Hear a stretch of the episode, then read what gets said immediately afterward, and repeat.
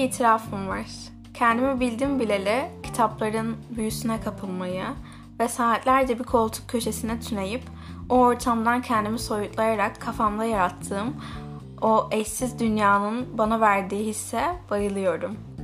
Bazen maceralardan maceraya koşmayı, bazen tek bir karakterin izinden gitmeyi, bazense duygu durumlarımın kabuklarından çıkıp farklı türlerden bilgi arayışı içindeyken buluyorum kendimi.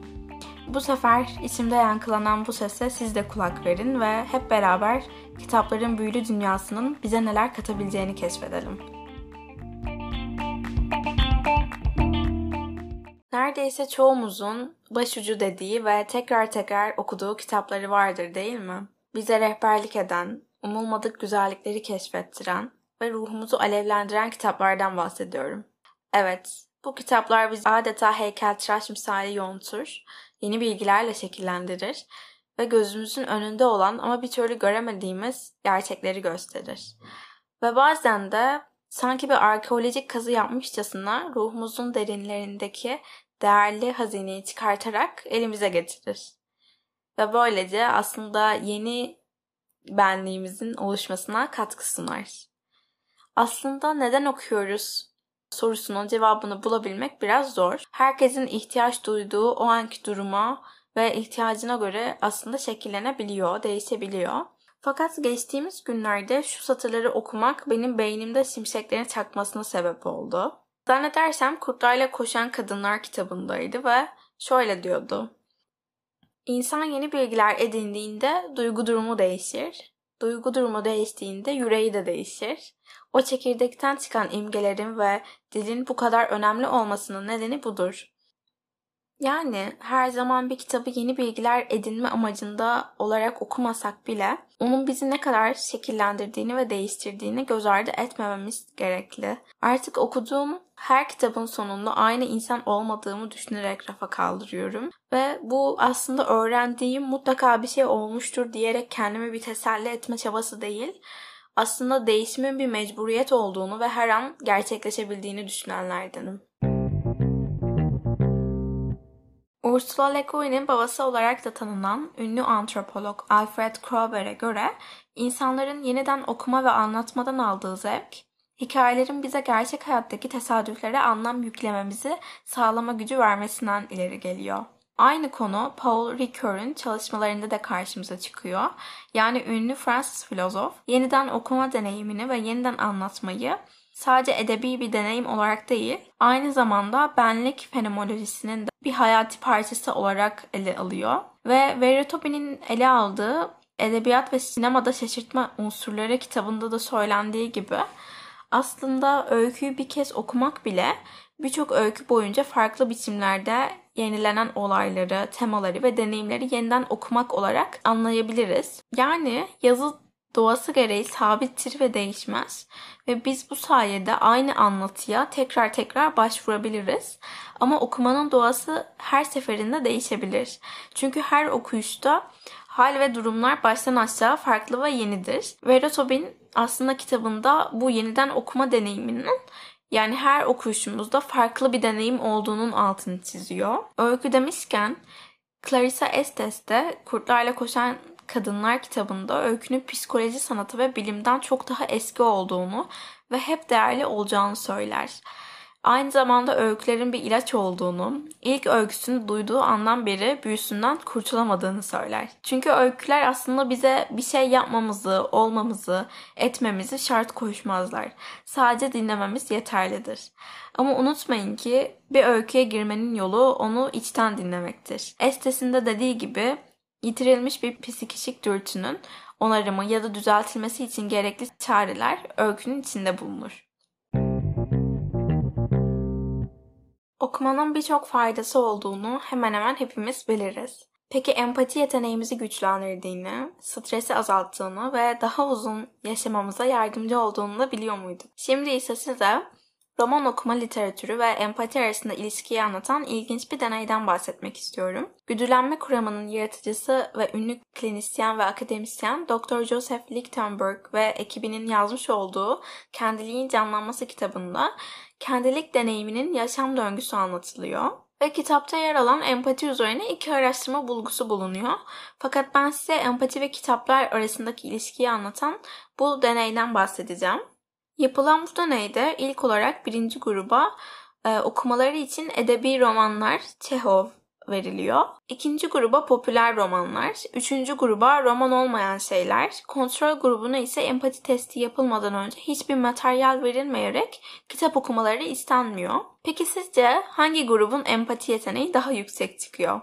Cevap veriyorum. Ödül kazanmış klasikleşmiş romanları okuyan deneyler, popüler roman okuyanlardan ve hatta hiçbir yazı okumayanlardan belirgin bir şekilde yüksek skor yapmış ve empati deneklerin duygularını deşifre eden ya da kişinin niyetini, umutlarını ya da özel inançlarını tahmin etmeye yarayan testler aracılığıyla ölçülmüş.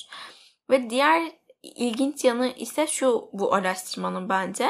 Popüler roman okuyucuları e, okumaları için hiçbir e, materyal verilmeyen gruptakiler ile aynı çıkmışlar. İyi olmadı da kötü olmadı da. Yani popüler roman okumakla e, hiçbir şey okuma okumamak arasında eşit çıkmışlar. Bu gerçekten çok şaşırdığım bir araştırma oldu benim için. E, ve araştırmacılar da aslında popüler roman yazarlarının daha kontrollü olduğunu ve olay örgüsüne fazlasıyla odaklandığını iddia etmişler. Çünkü edebi roman okuyucularına daha fazla e, tasvir getirdiği için araştırmadaki deney, denekler kendi imgelemelerinden ve hayal gücünden daha fazla yararlanıyorlar ve iyi romanın karaktere, popüler romanın ise daha çok olay örgüsüne dayalı olmasından dolayı bu sonuçların bu şekilde çıkmasının önemli olduğunu vurgulamış araştırmacılar aslında. Çünkü karaktere dayalı romanlarda karakterlerin duygusal dünyasına girildiğinden okuyucuların e, duygusal e, repertuarları geniş oluyor. Ve böylece aslında empati yetenekleri artıyor. Ve araştırmacılar bu yeteneği sosyal ilişkileri kurmak, yönlendirmek ve sürdürmek için de gerekli bir dizi beceri olan zihin teorisi olarak adlandırıyorlar aslında. Tek bir edebi kurgu okumanın muhtemel e, bu duyguyu tetiklemediğini de ekliyorlar. Araştırmalar uzun vadeli kurgu okuyucularının daha gelişmiş bir zihin teorisine sahip olma eğiliminde olduğunu gösteriyor. Peki okumanın başka ne gibi faydaları bulunuyor derseniz 2013 yılında yürütülen bir araştırmaya götürmek istiyorum size. Bu araştırmada da bir roman okumanın beyin üzerindeki etkisini ölçmek için fonksiyonel e, tarama araçları kullanılıyor ve buradaki sonuçlar da gerçekten çok şaşırtıcı. Katılımcılar 9 gün boyunca Pompei romanını okuyor ve hikayede gerilim arttıkça beynin gittikçe daha fazla e, alanla ilgilenen kısmı faaliyetle aydınlanıyor ve beyin taramaları okuma süresi boyunca ve e, sonraki günlerde de beyin bağlantısının özellikle de serebral kortekste arttığını göstermiş. Yani araştırmalar okumanın başka bir deyişle zihnimizi de değiştirebildiğini gösteriyor. Yapılan bir başka araştırmaya göre ise okumak uzun yaşamamıza da yardımcı olabiliyor. 3635 yetişkin katılımcı 12 yıllık bir süre boyunca takip ediliyor ve ortaya şu şaşırtıcı sonuçlar çıkıyor. Kitap okuyanlar, okumayanlara ya da dergi ve diğer medya türlerini okuyanlara göre yaklaşık 2 yıl daha uzun süre hayatta kalıyor. Aynı zamanda son zamanlarda adını sıklıkla duyduğumuz biblioterapi de bir hastanın ruh sağlığını desteklemek için e, tipik olarak daha geleneksel terapi yöntemlerinin yanı sıra kitaplar ve diğer literatür türlerini kullanan e, terapötik yaklaşımlardan birisi.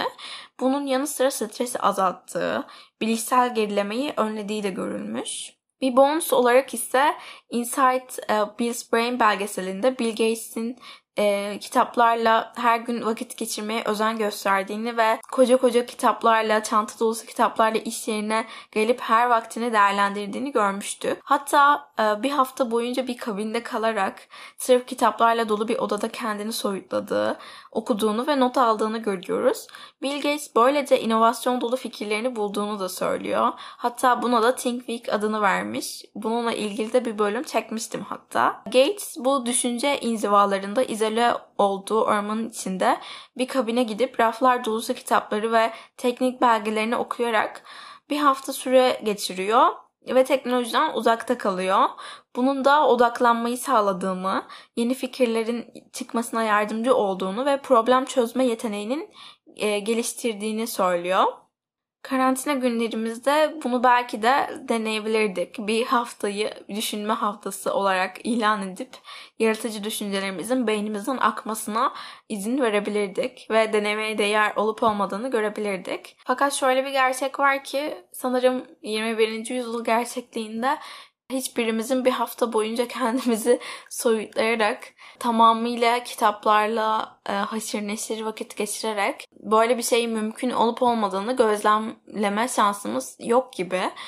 Bunun yerine belki bir hafta sonu e, bu Think Week adı verilen yöntemi deneyebiliriz. Eğer denerseniz lütfen bana da sonuçlarınızı yazın.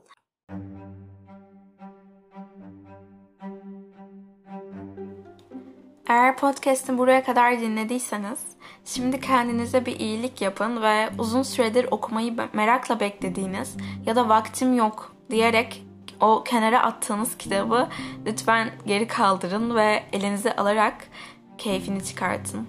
Bir sonraki bölümde görüşmek üzere.